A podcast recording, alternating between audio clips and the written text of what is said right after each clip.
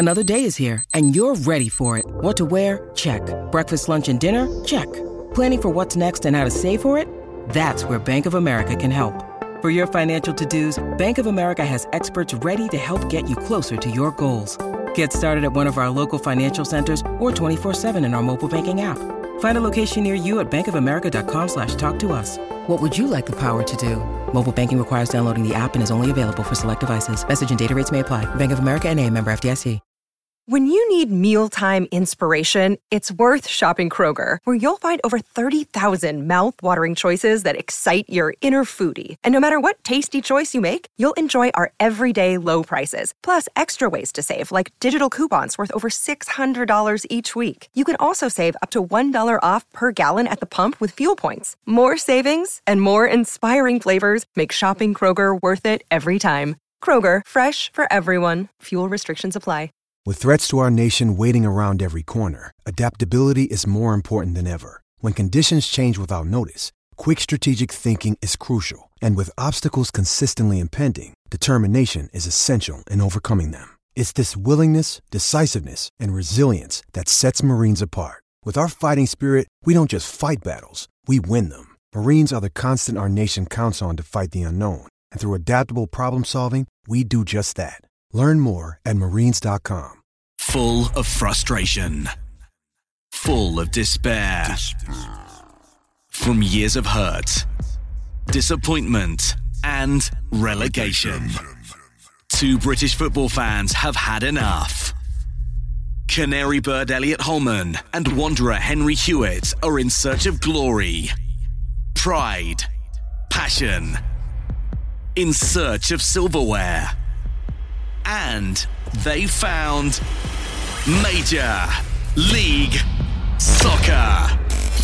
This is the MLS UK show. And just like that, we are back once again. Season 2, episode 23 of the MLS UK show. My name's Elliot Holman. And I'm Henry Hewitt. Here's what's coming up for you.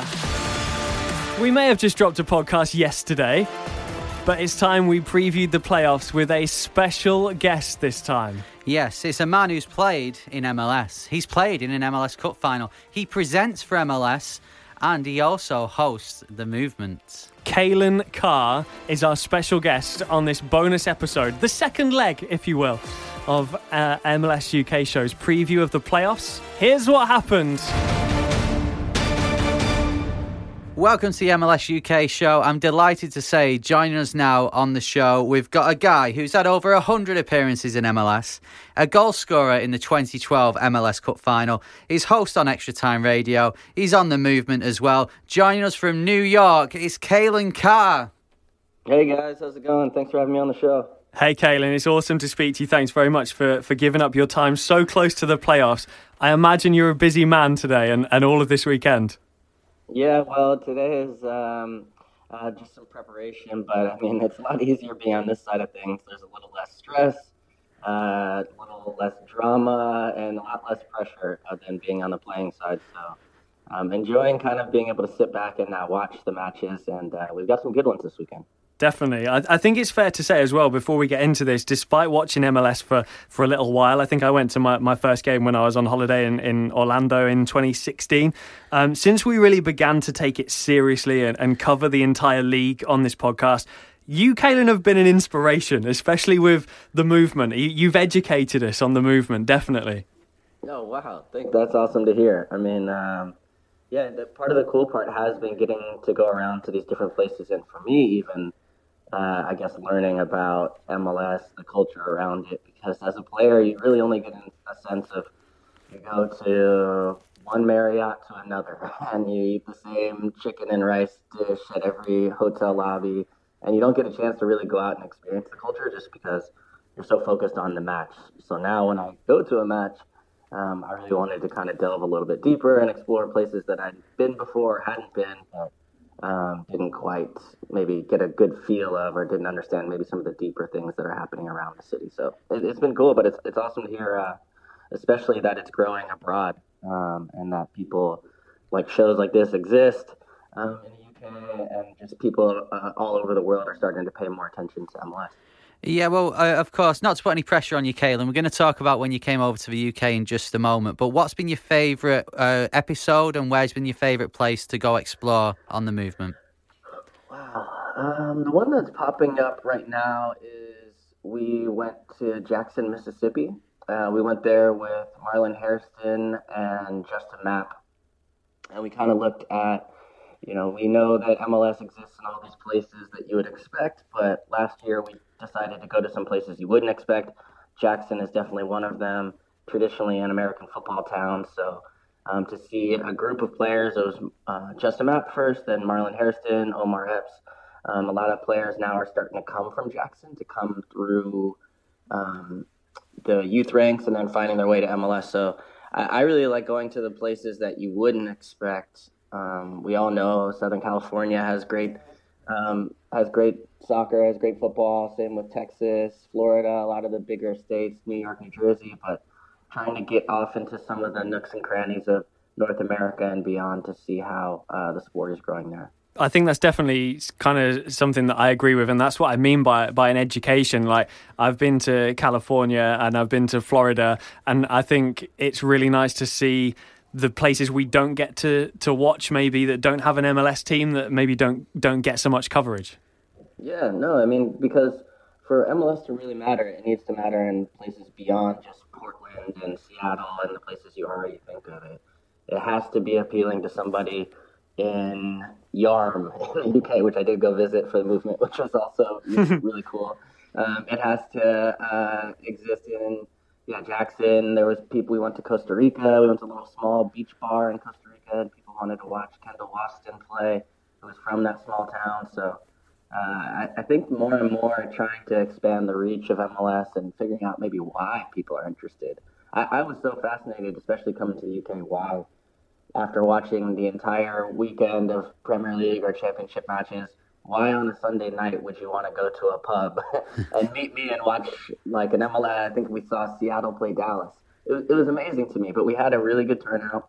Um, it was probably about 10, 15 people came to the pub to hang out, have a pint, watch a match, and uh, and I think people have different reasons from saying, hey, like my team is never going to win a title. I'm we're in the sixth tier of English football, and uh, Seattle might be my best chance. I went on a trip there, kind of like you said, how you went to Orlando, um, and kind of just getting a, a, different chance, or maybe saying the idea of a, of a TIFO in in Houston. All, all these different ideas are, are, are of, fandom now, and it's so much easier to get um, exposed to different parts of the game. You've you've hit the nail on the head there, Calen. I, I mean. Um, I, am a Norwich City fan myself. Henry's a Bolton Wanderers fan. At the time where I first went to my first MLS game, Norwich City were an absolute joke, and uh, unfortunately, Orlando have kind of gone down that same route since I adopted them. But uh, we're not going to blame you for that. um, but it, it, you're exactly right. What you say. You've you've been to Orlando. You've seen the smoke. You've seen the march to the game. You've seen the atmosphere despite the terrible results. And and I think um, everybody in the UK has got a space in their heart for for an MLS team. And and that's why we've been amazed at the growth in in this podcast and, and MLS over in the UK because it's just growing and growing and growing. Um, you mentioned you spent some time over here. What were your impressions, first of all, of? Did you get a sense of how big MLS was over here? Well, I also I will say that I did get some pushback, and the episode does begin with I was outside of a Stoke City match, uh, and they were about to play against Man City, and I went up to these little kids, and I don't know if they were they weren't in the academy, they were just little kids coming to the match, and I'm like, hey, are, are Americans any good at football? And they're like, no, no, no, no, no way, no way, no way. And I think it's like kind of, I think some of it is real where there is that perception for sure. And I, I did meet some people who sort of spoke that way. But I also feel like in some ways it's sort of something you just can't admit. I think there has been a fair amount of Americans that have come over and um, earned their way and earned their um, respect, whether it's the goalkeepers like Tim Howard or Brad Friedel, Kasey Keller, some of these uh, Brad Guzan who have come to the Premiership and done well, or or players on the pitch, whether it's a guy I used to play with Brian McBride or Clint Dempsey or Geoff Cameron or the likes. So um, I think there has been some respect earned there, um, and then I, I think in some ways maybe American American soccer or those who are interested is a little bit of a guilty pleasure hmm. um, of something a little bit different. Um, the the style is different. The style of play is different. It's it's a little more even uh, more expressive, or some especially now with the way MLS is going with a lot of the Latin players that are coming over. And I would even add some of the players that have come abroad from MLS as of late. Uh, I, I feel like Miguel Almiron. I, I do Sky Sports news hits, and they ask me all the time about Miguel Almiron. And it's kind of funny because a year or two ago, I would always try and insert him into the conversation when it was mostly just at questions about Rooney or Zlatan. Mm. Um, and then all of a sudden, I think people saw, oh, wait a minute, this is a place where young players from Latin America can come to MLS and then maybe kick on and find their way um, to some of the bigger leagues over in Europe. So um, there's a lot of different paths to earning respect. Um, and then in some ways, I think it's just a matter of uh, feeling a little bit. I think the league is becoming more self confident now, where it's saying, okay, well, if you have maybe you're a purist and um, you you don't the the tifos or the celebration Orlando kind of throw you off, or um, it's not it's not for you. That's okay. Um, but I think for the people that are really starting to open their minds to something different, um, I'm definitely seeing that growth. Yeah, I mean, I, um, I we when I went over recently to Orlando, even though I'm an Atlanta fan, obviously I had to keep my mouth shut about that. But um, I went over to Orlando, and and yeah, the I, the next episode I came back and I said I said if anyone in the UK, if you get the chance to go to the States or Canada, get to an MLS game. It's it's a different way of doing things. And did you find that? Whereas I know you say in at the end of the, the movement episode, you say, "Oh, I know you've got hundred years of history, but why not start start from scratch?" Is that what you found? Is that yeah, we've got our our things we do in the UK and we've done them for hundred years, but in MLS, you're doing things from the start and you've got this blank canvas. Yeah, I think it's a challenge and an opportunity. I mean, the challenge part, I think, to me is obvious. Where just now, this is the first generation where some of my friends, I'm in my mid 30s, are um, have young kids and they played in MLS, um, and you know, if their kids were too young to see them play, or or or otherwise, now they're taking them to matches, and I think this idea of like family bonding over generations through a soccer club um, is really interesting and something that I think will eventually grow in MLS, where um, you know somebody will grow up um, uh, like a fan of the club. Where I, I didn't really have MLS; it didn't even exist until I was in high school. So I didn't dream of playing in MLS. It just sort of appeared in front of me, luckily, uh, just in time. But um, I think the opportunity is that you can you're unburdened by some of that history. You can do things differently. You can uh, decide. You can create your own rituals. I think you know Atlanta United is a perfect example of that, where they've got hip hop in their chants because that's very Atlanta. They've got a supporters group called Footy Mob, which is a playoff of the Goodie Mob rap group. They've got the Golden Spike, looking at the heritage of, of the city and the transportation center, and so. Um, and then they've kind of got more of like a college football, the Gulch with the pregame um, kind of party. So it, it's just in some places that would feel like you couldn't do that. And so the idea that they could make it their own, they don't have to necessarily replicate something um, that's existed before, to me it is really cool. So that that's something that I think is definitely a positive for MLS, and um, it's cool to see all these new teams popping up, and, and even in the lower leagues now. Um, there's the team where I'm from, Oakland Roots, is a brand new club that's doing some really interesting stuff in the community, and um, kind of doing it their own way too. So even the lower leagues are, are not just MLS are starting to kind of embrace the sport and do things their own way. Uh, now, just before we talk about the, the playoffs coming up, you said that uh, you always tried to get Almiron into your Sky Sports News sort of uh, bulletins. Um, are there any players in MLS at the moment now who you've you've earmarked thinking they could go over to the Premier League or Europe? Well, I have been looking around. I mean, the Paxton Pomykal is a player that I really like. Um, he just re-signed a new deal with um, DC United. I was just in Dallas last week doing a profile. Um, but often it's it's the players even a, a couple steps below that that you don't even know yet. Alphonso Davies, to me, came out of uh, relatively nowhere, where he was a young talent player, and you hear maybe things of, of like in a year or two he could be really special, and then next thing you know, he's, he's starring um, in MLS and getting a chance to go to Bayern Munich for a huge transfer fee. Um, there was a kid I met in Dallas named Ricardo Pepi who will be at the U17 World Cup. Started playing for the Mexican national team, uh, the youth set up as a kid. Now um, has chosen the U.S., so we'll be playing in Brazil with them. But um, I watched him play in the USL match in semifinal, scored two goals.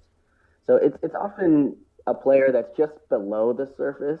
I, I can't think of too many right now where I'm like, absolutely, this young player is a no-brainer who's mm. going to be going. Um, but it's it's if you're watching the U17 World Cup or the academy system, um, that's kind of the hope for me is that in a couple years, some of those players are going to be the ones to to really break through in MLS. Hundred percent. You can imagine how many people contacted me to uh, to do a, a little piece on Almiron when he when he joined Newcastle. Um, a lot of Newcastle fan groups, and I told them I said, "Oh, he'll he'll sc- he'll have an assist and he'll, he'll score within a couple of weeks." And I've been made to look very stupid, but I still believe that that he's got it, and I believe he'll he'll definitely be a success. Um, yeah. Let's talk. Let's talk playoffs. Um, the top seven sides from, from each conference have a spot in the 2019 playoffs. Are they the 14 teams, Calen, that, that you expected if you were looking back in March? Who's surprised you a little bit? I would say Minnesota United surprised me. I expected them to get into the playoffs, but I didn't expect them to get a top four seed in a home game. Mm. Um, that was that was definitely a, a, shock for me. And then New England, I think on the other side in the Eastern Conference, would definitely be the surprise for me. yeah. In, even if you would have told me halfway through the year, I yeah. would have been shocked. There's no way. So. Yeah, um, I, I noticed. Uh, I noticed that Arena was not up for Coach of the Year, but I think he's definitely got a shout. yeah, well, I saw some statistics saying that Bruce Arena has only missed the playoffs. He's only failed to make the playoffs one time in his 14 years coaching in MLS, and it was a year where he took over. The first year he took over the Galaxy, which I believe was he joined in August. so not much he could have done there. And then ever since then, we saw what he created with that dynasty. There's just there are just some coaches that um, know how to win and know how to win at, at, at, specifically at this time of year. And Bruce Arena is definitely in that category. You do see in England where uh, maybe a, a, manager who's not going to be the guy for the full season comes in at the end when you're fighting to stay up or you're, you're, you're challenging for promotion or whatever it might be. And so um, I think there Bruce Arena would be a perfect guy for that. I think he'll also be great to go um, the distance with this club and really put them back on track, which I think he's already, you know, clearly starting to do. But um, just winning matches in these time of year is, is so difficult, um, and in the back half of the year when things get tight. So he uh, he understands how to win those matches. So um, yeah, you, I mean, you're exactly right there, and it's it's interesting for us who are in our uh, our third, uh, second season doing this, third season watching it religiously. How we notice that uh, there are teams that it's. We joked at the start of the season saying, well, part one of the season until the summer, it, it, we might as well not pay attention because part two is going to be completely different, and. It's going to the lower league's going to change. Um, you mentioned obviously uh, that Galaxy side, of course. Uh, you yourself played in the MLS Cup final 2012 against Galaxy. You scored, but ended up losing.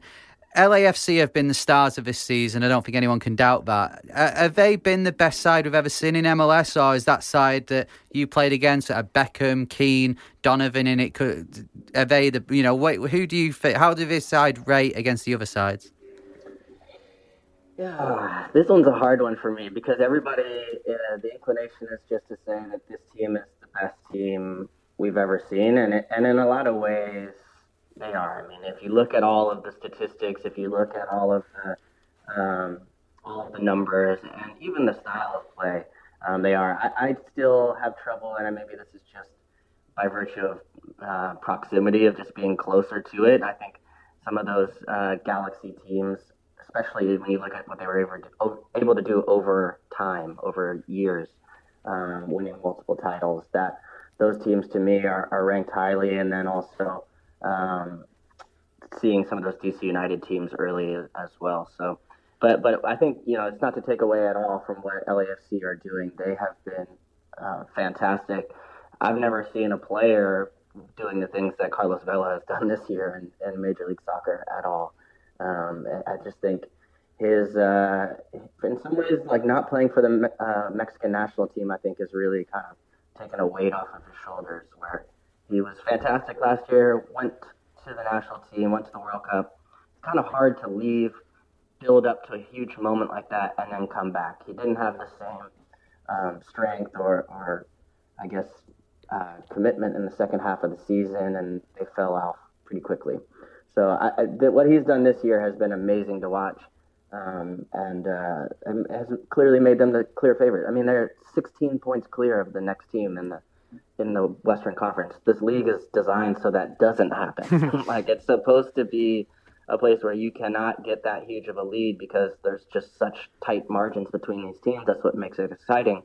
So to see a 16 point gap between one and two speaks to the job that uh, Bob Bradley and LAFC have done. You mentioned uh, that uh, Carlos didn't play for the Mexican national team. It makes a big difference, doesn't it? Because especially looking at this weekend, you've got Atlanta taking on New England Revolution. They're going to be without uh, Robinson at centre back, as we know. But then Flo Pogba's not an option to come in because he's just flown. He's just played two full ninety-minute games and flown back from Alicante in Spain. Like he's not going to be good to go. And at this point of the season, it's crucial that players are kind of with their clubs, isn't it? Yeah, and it's uh, it's. I know Atlanta United was frustrated about the way the Robinson deal um, was handled. Uh, they, thought, they thought he shouldn't be playing, and so that is always going to be uh, an issue with clubs and, and, international teams. I think the one positive is that at least this happens. Uh, I don't know. I, I, there's really no positive on the player getting hurt, but that we tried to change the system um, so this didn't happen during the playoffs. So there used to be an international break in the past many years in the middle of the playoffs. So I'd play in Houston, then Brad Davis or Boniek Garcia and these guys would leave to their national teams. And you just hope that they wouldn't get injured and then they'd come back. And even just the travel and all that is tough on guys. Um, so the idea was to get this international break, come back, and then play the whole playoffs. But now we're seeing a couple guys getting injured or dealing with um, the mileage of, of, going through that. So LAFC doesn't have a lot of internationals, which is uh, pretty unique for a team that, that that is that far ahead, and really unique when you think of your star player um, electing to not play for their national team. So uh, with that, and then also another week of rest, um, it gives them a huge advantage. Definitely. Before we let you go, Calen, we, have seen your, your bracket. You filled out your, your MLS playoffs bracket. Oh it's, God, I it... want to change that already. well, I'm going to change it after this weekend. yeah, I'm probably going to have to change mine as well. Um, it, it, you've gone for LAFC overall. Now, it's does it take a brave man to to state otherwise? Surely they have to be the favourites, but we've seen them randomly get beaten in a one-off game by Colorado during the season. Anything could happen. Yeah, no, I have picked them to win. I've noticed over the last several years that MLS is getting more to a place where you can clearly pick a winner. Uh, I think before, and maybe my Houston Dynamo teams benefited from this. uh, it was a lot easier to just sort of join into the madness, play, um, play playoff soccer, and understand how to to win these tight games.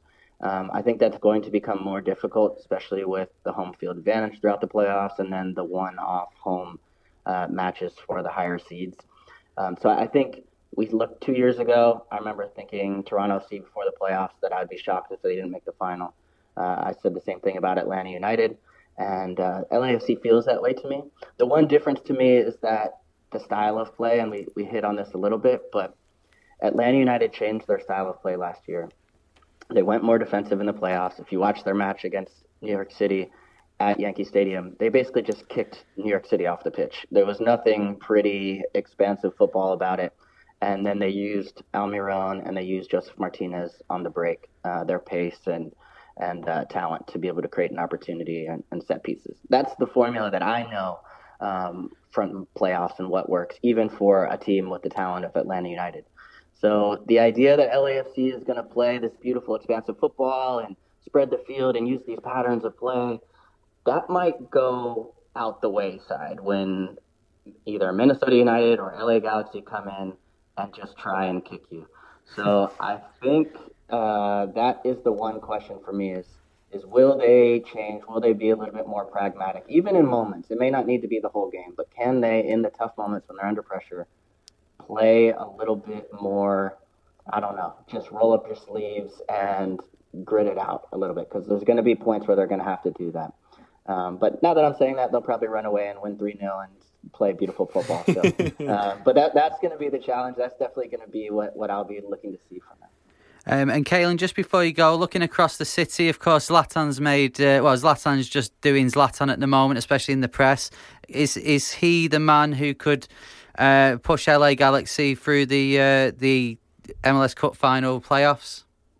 Well, that's the fun part about it is it could all it could go that way, or it could all just uh, just you know crumble down in some huge disaster. and so it's like you don't really know what to expect from this Galaxy team, and um, in the big matches they tend to turn up, especially against LAFC, and then against Houston or Vancouver, they just completely an egg.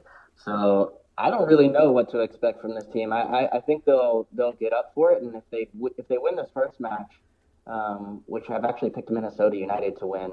Um, I, I, if the Galaxy can get by that one, I think against LAFC, I give them a real chance. And and I think there's some sort of psychological barrier that LAFC have yet to be able to break um, against the Galaxy. So uh, it's not unthinkable that we could see Zlatan and the Galaxy go far, but I could also see them losing 3 0 in the first match. It, it's just. uh, that's the way the season has gone for this team. Yeah, it's funny because uh, Elliot, with you, has gone for Minnesota to win. I've gone for LA Galaxy, but I, I love the drama and I would love to see an LAFC LA Galaxy uh, match in the playoffs. So, oh, yeah. that would be uh, amazing.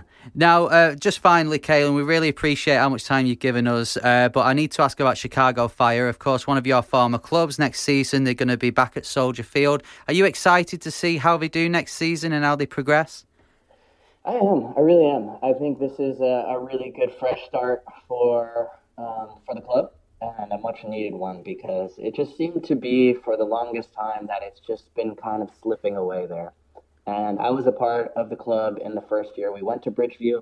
We had enormous uh, crowds, really great excitement. We went to back to back Eastern Conference championships or championship finals. We didn't win them, but um, we had a real energy about us. We had Cuauhtemoc Blanco, the Mexican legend, on our team, so we we had a huge fan base. But uh, over time, one coach leaves, another one comes, a lot of changes. Um, the results aren't there. The fans start to waver a little bit, um, except for Section 8, the, the real supporters group behind the goal. So it just hasn't been a really compelling product on the pitch, and I think they would have to admit that as well. So um, and then the one sort of insight, anecdotally, was just whenever I would ask people to come to my games or if they'd come to a game, so many people would say, Oh, I, I used to come as a kid at, when I was at Soldier Field, when the games were at Soldier Field. Where's your new stadium at? And even then, you start to say, like, oh, well, the city, it's more like Wrigley Field. People want to have a beer, they want to go to the game. That's like the downtown scene in Chicago, especially for sports. The Bulls, uh, the White Sox, the Cubs, um, the Blackhawks, all, all the teams are right down there. So I think for Chicago to go back to Soldier Field gives them a real opportunity to kind of capture some of that energy of the downtown scene again. Fingers crossed that they can uh, make the playoffs next year. Calen, um, it's been a massive year for for growth uh, here in the UK for MLS. It's been great to see you on Sky Sports uh, most weeks, and it's definitely been great to see uh, to to have you here on the MLS UK show. So thank you very very much for your time. Cool. Thanks, guys. Elliot Holman, Henry Hewitt.